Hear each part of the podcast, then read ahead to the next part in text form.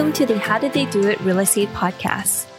Have you ever wondered how people succeed in real estate and what steps they took to get there? If so, this podcast is for you. Your hosts, Sayla and Eileen Prack, interview top experts in the real estate community to share with you their real estate journey and how they achieved massive success. Our goal is to provide you with valuable real estate resources and to help you apply it to your own real estate goal. Welcome, everyone, to today's episode of the How Did They Do It Real Estate podcast. I'm your host, Eileen Prack. And today, our guest is Chris Freeman. And he is an experienced real estate investor with $38 million in assets under management and his 20 years of real estate investment has focused exclusively on multifamily apartment buildings that can generate immediate cash flow. And he also has a background in high tech sales and sales leadership. And through consistency over time, he's built up a great success in this space. And he's also inspired to create the high tech freedom capital and also is helping his peers achieve their own personal success as well. So, welcome to the show, Chris. How are you doing today? Thanks, Eileen. I'm doing great. Really appreciate you having me on today. So, Chris, can you share with us a little bit more about your background, how you got started in real estate? Sure. Yeah. So I've been in tech sales, sales leadership role for 26, I guess now we're pushing 27 years. 20 of those years, I've been pretty focused on kind of slowly investing in multifamily real estate and just buying smaller buildings, owning them, operating them. I didn't really consider myself an investor, more of an operator because you'd buy it, hold it, stabilize it, and then maybe generate some cash flow over time and you know add some more dollars to the account. And then two years later, go do it again. How I got started was I was in tech sales before the dot com bubble. So kind of starting in 99, 2000. I was starting to have quite a bit of success.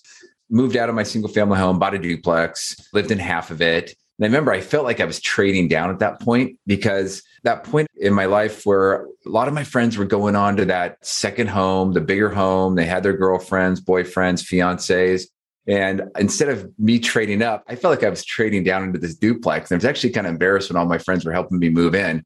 But I got over that after about the first 90 days when I started to see how my neighbor's rent was starting to pay my mortgage. Uh, right about that same time, I had all of my investments outside of that duplex was in the stock market, was mostly in one technology stock, which was a company I was working for. And in fact, in the 401k, they would actually give you better matching if you took it in company stock. So I was like, well, why would I not do that? That's more. But then it all cratered and went down to zero. And in parallel, my future partner, who happened to be eventually my father in law, he had been in the multifamily space for a long time at that point, and he owned apartment buildings outright in Northwest Portland, which is kind of a hip area where all the restaurants are at. That market downturn had happened. I was watching him continue to make a great multi six figure income while some of his friends that had done pretty well were all starting to back off of their travel they're all in fixed incomes and just having to slow down because of that. And it was really at that point, the combination of losing it and watching him really not be impacted. That was when I decided, right, you know, I'm going to,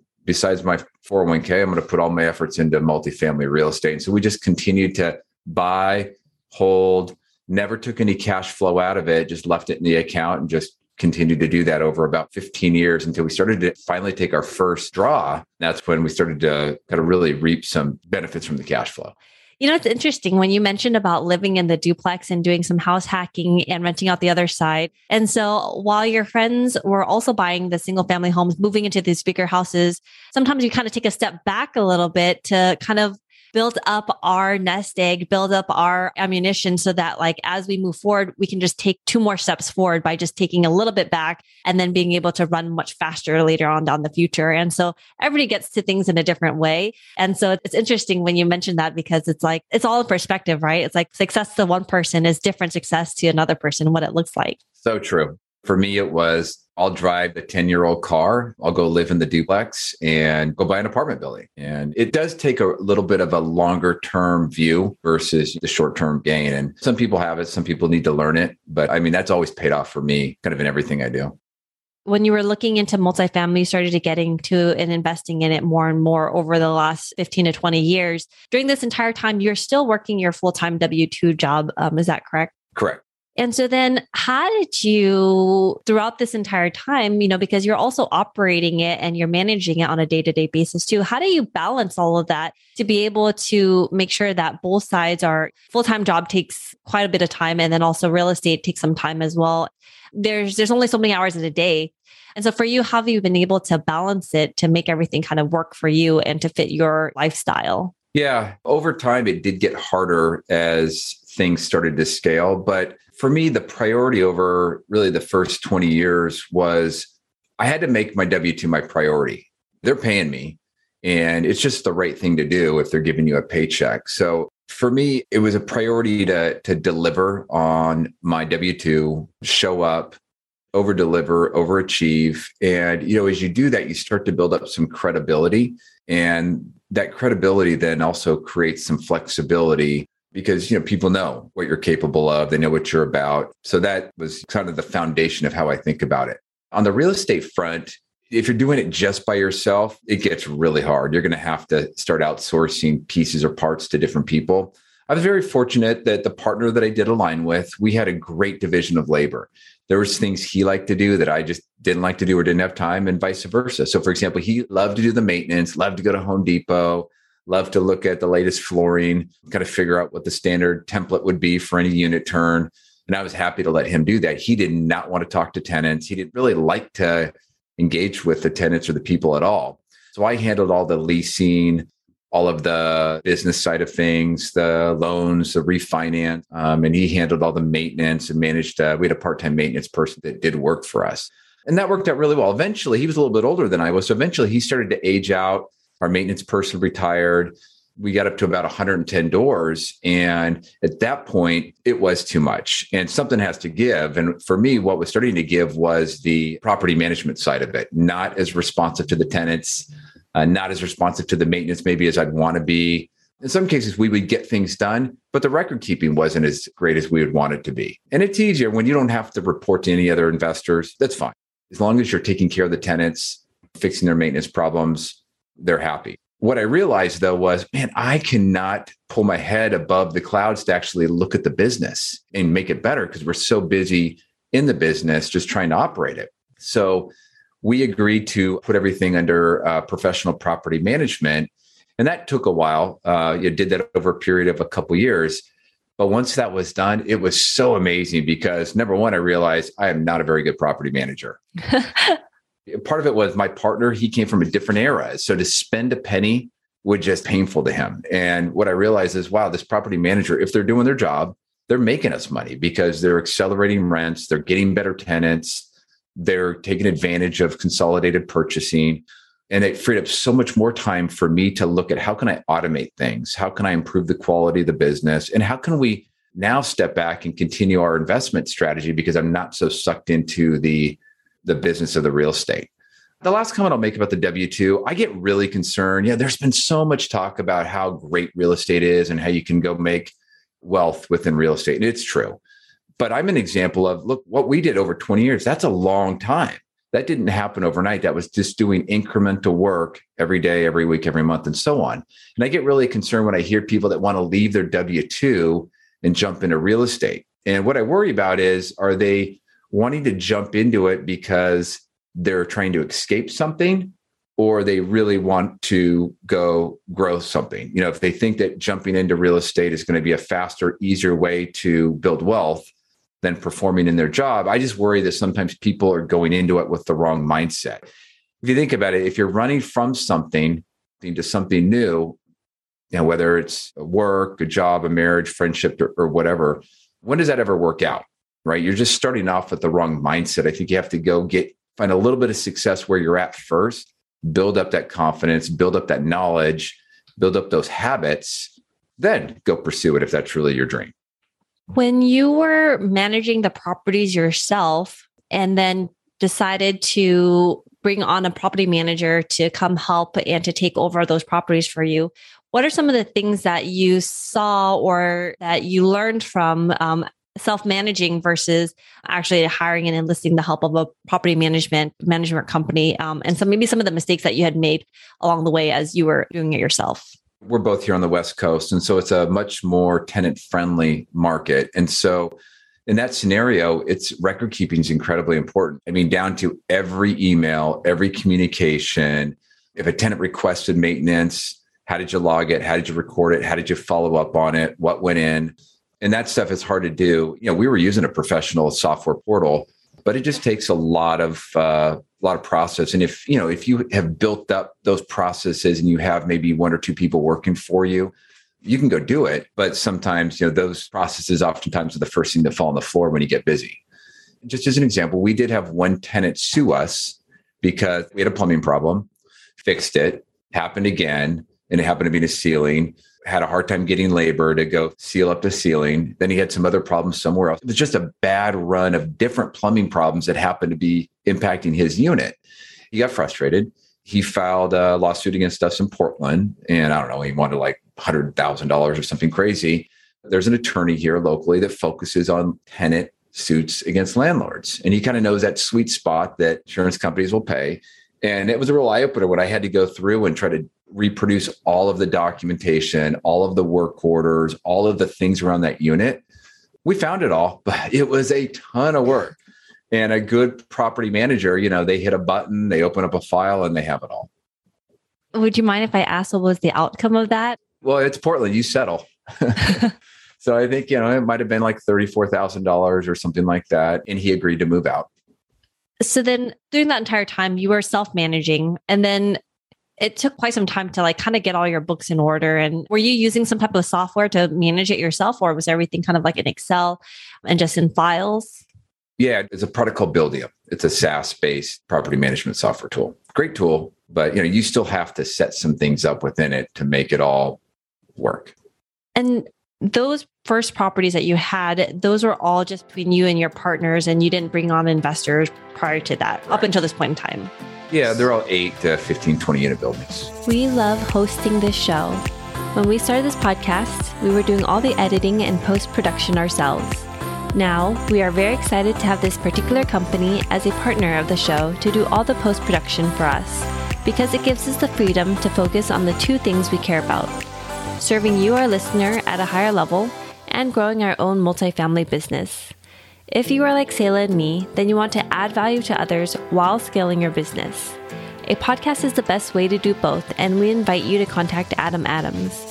He can help you launch your podcast, market your show for more listeners, and take all the post production off your plate so you can focus on your business instead of in it.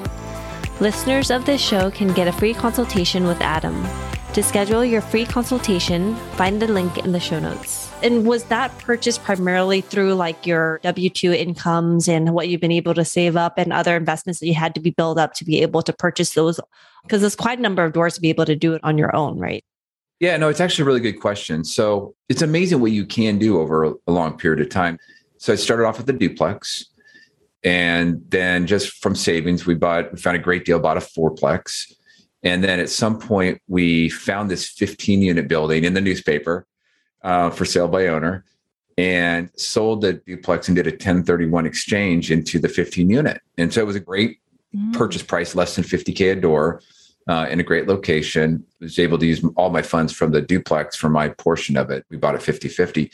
And that one property generated a tremendous amount of cash flow that then continued to fill up the account. We basically would buy a property, stabilize it, work on it for two years, leave all the cash flow in the account. And then at some point, right, we also had some savings. So throw a little bit more in the account and then go buy another one. I just kept doing that. It's so incredible because in the short term, we looking at it, it's like incredible, like over 100 doors underneath the belt, right? And it's all owned just outright but it's over like 15, 20 years that you've been able to build out over this. And it's just the compounding of it and the power of what you're able to do as you're investing it into bigger things and moving it from one property to another property and taking those proceeds and rinsing and repeating essentially. And you've been able to do all this on your own. Yeah, you know, and a couple other things that that was important with that is, you know, we kept costs low, very focused on the cost structure reasonable rent growth, always stayed a little bit under market. But then we also had long term debt on all the properties, or longer term debt, I should say. And in a couple scenarios, we had bought off market private note, went in and refinanced with that seller on a couple of the notes over the years to get the rate reduced because you know we were at one rate and the rates had dropped tremendously. We can pay it off or we can renegotiate. And he was nice enough to renegotiate because he didn't want to be paid off. And so that lowered our cost basis on those or lowered our uh, expenses on those, which improved the cash flow. So after you enlist, now you have a property manager helping you with those units. What did you guys do afterwards in terms of investing? Yeah, so it was a great opportunity. It took a couple years to move into property management. And then my focus was really to start diversifying outside of the Oregon market, just because, you know, there's better markets. Um, this is a harder market to operate in.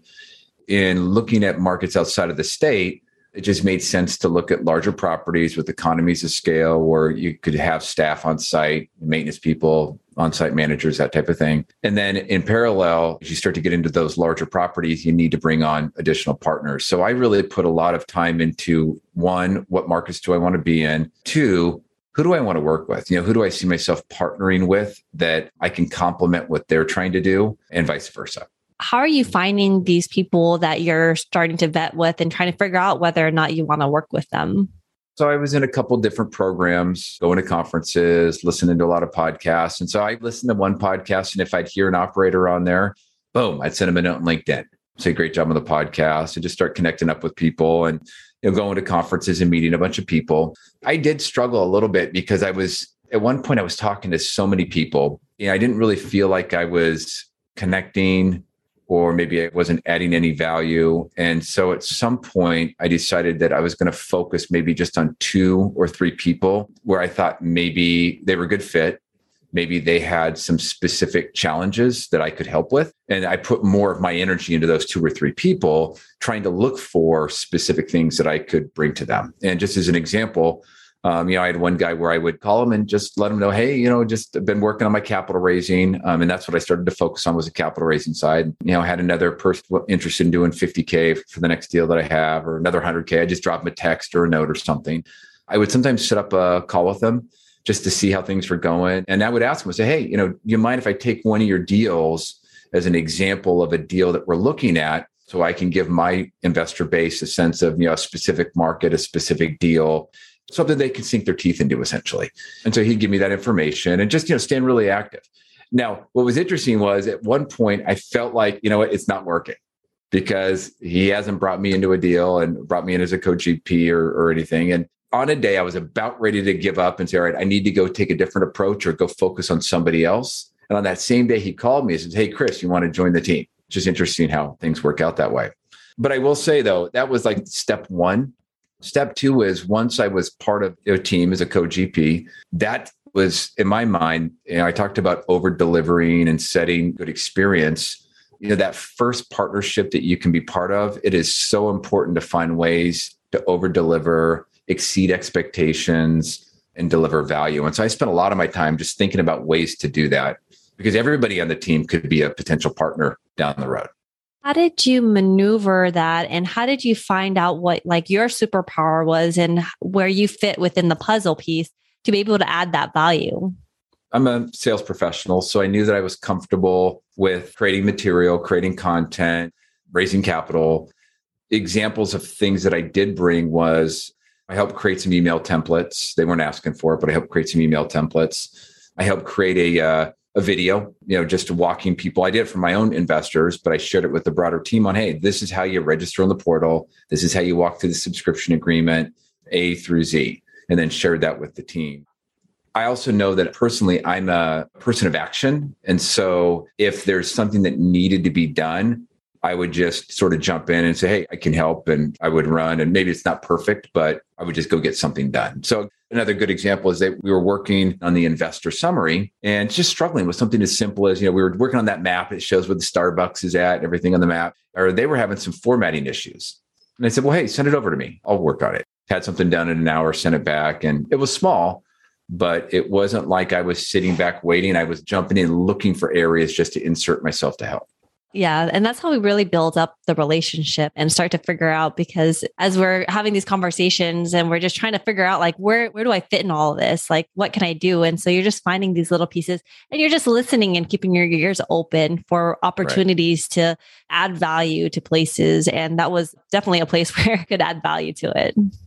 Eileen, I think that's such a great point. It's not you can't predict where you're going to be needed. You have to just listen and you have to be looking for those opportunities, hear what people are saying, and then adjust and react. once you got onto the GP, you've closed a deal with these partnerships. How did that open the doors to other things? And then how to expand your horizons and the opportunities out there for you within real estate? From that first deal, two of the, the main people, we ended up doing, uh, we're getting ready to close on our fifth building here next week. And so we're not a partnership by logo, but we align together pretty well. And so we've KP on two or three of the five. And we have a Monday morning call, you know, kind of talking about how can we build, how can we grow, what do we want to focus on? And, you know, we each have a, a different sort of area of focus. We all do everything if needed. But you know, I've been focusing on the investor side and the marketing side. One person tends to focus more on the asset management and organizing those calls and taking care of the banking.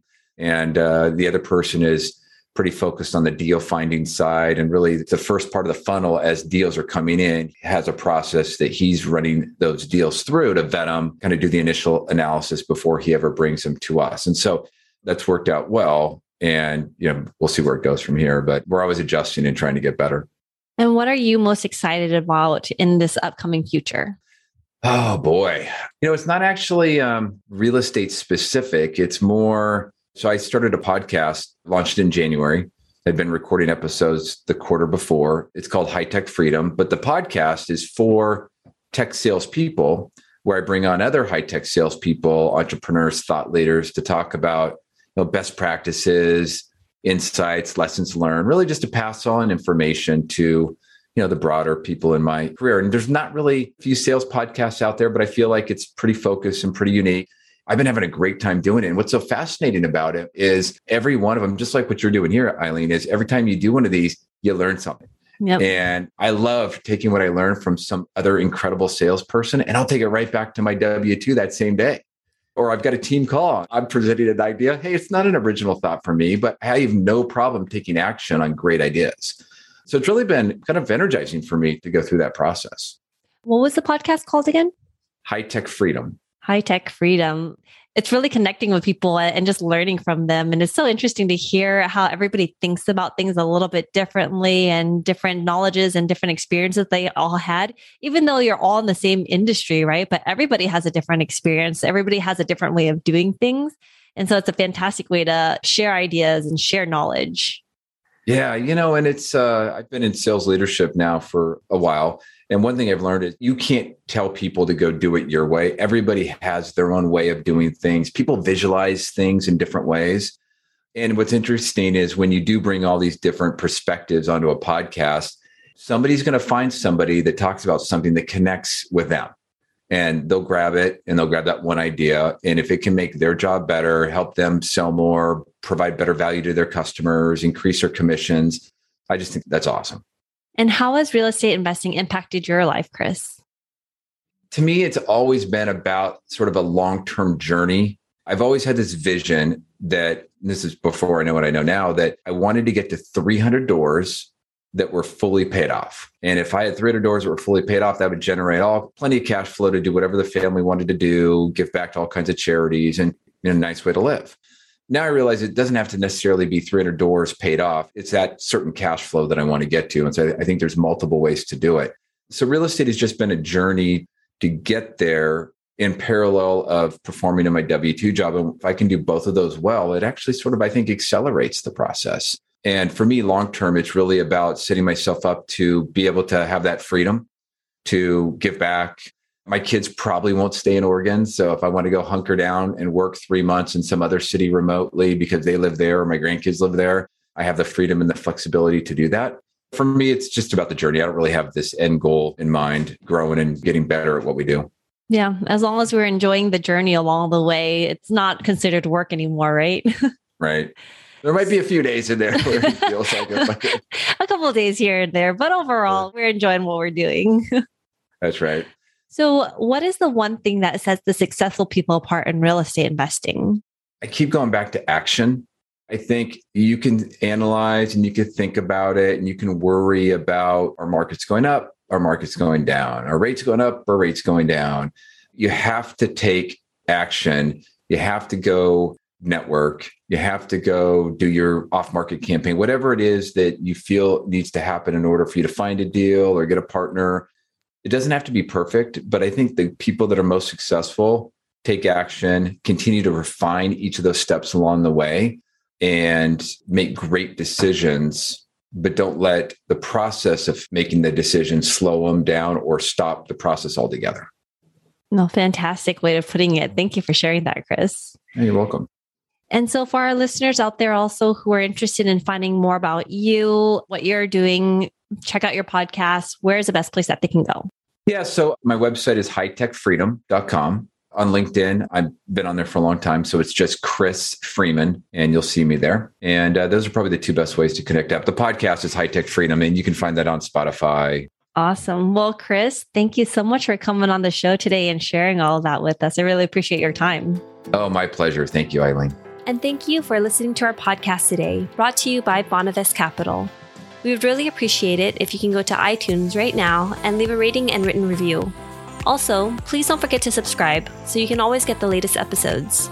You can also connect with us on Facebook, How Did They Do It Real Estate.